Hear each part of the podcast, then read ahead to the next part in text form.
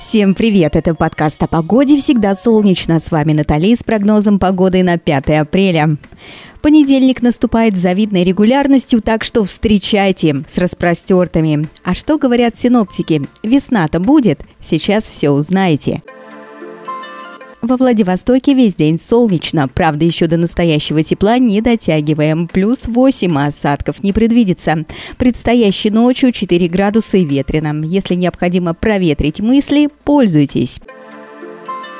После минусовых значений в Новосибирске сейчас все с плюсом. 6 градусов тепла днем, ночью плюс 3. На небе облака, при этом без дождя. Вот такая вот идиллия.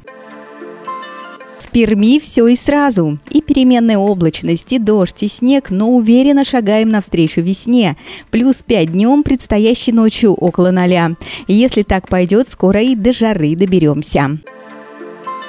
В Ханты-Мансийске пока еще переломный момент. Еще не весна, а зима отступает. Облачно, снег, при этом плюс один. Ночью легкий морозец 2 градуса. Картину дополнит западный умеренный ветер. Попутного вам ветра, друзья!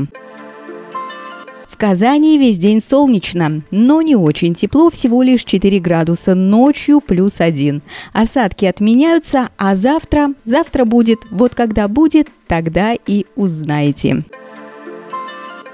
В Воронеже очень хорошо, 11 тепла, солнце, ночью плюс 5 градусов, а это значит, вас ждут прогулки, встречи в ваших мечтах или после работы. Все-таки понедельник на календаре плодотворного рабочего дня.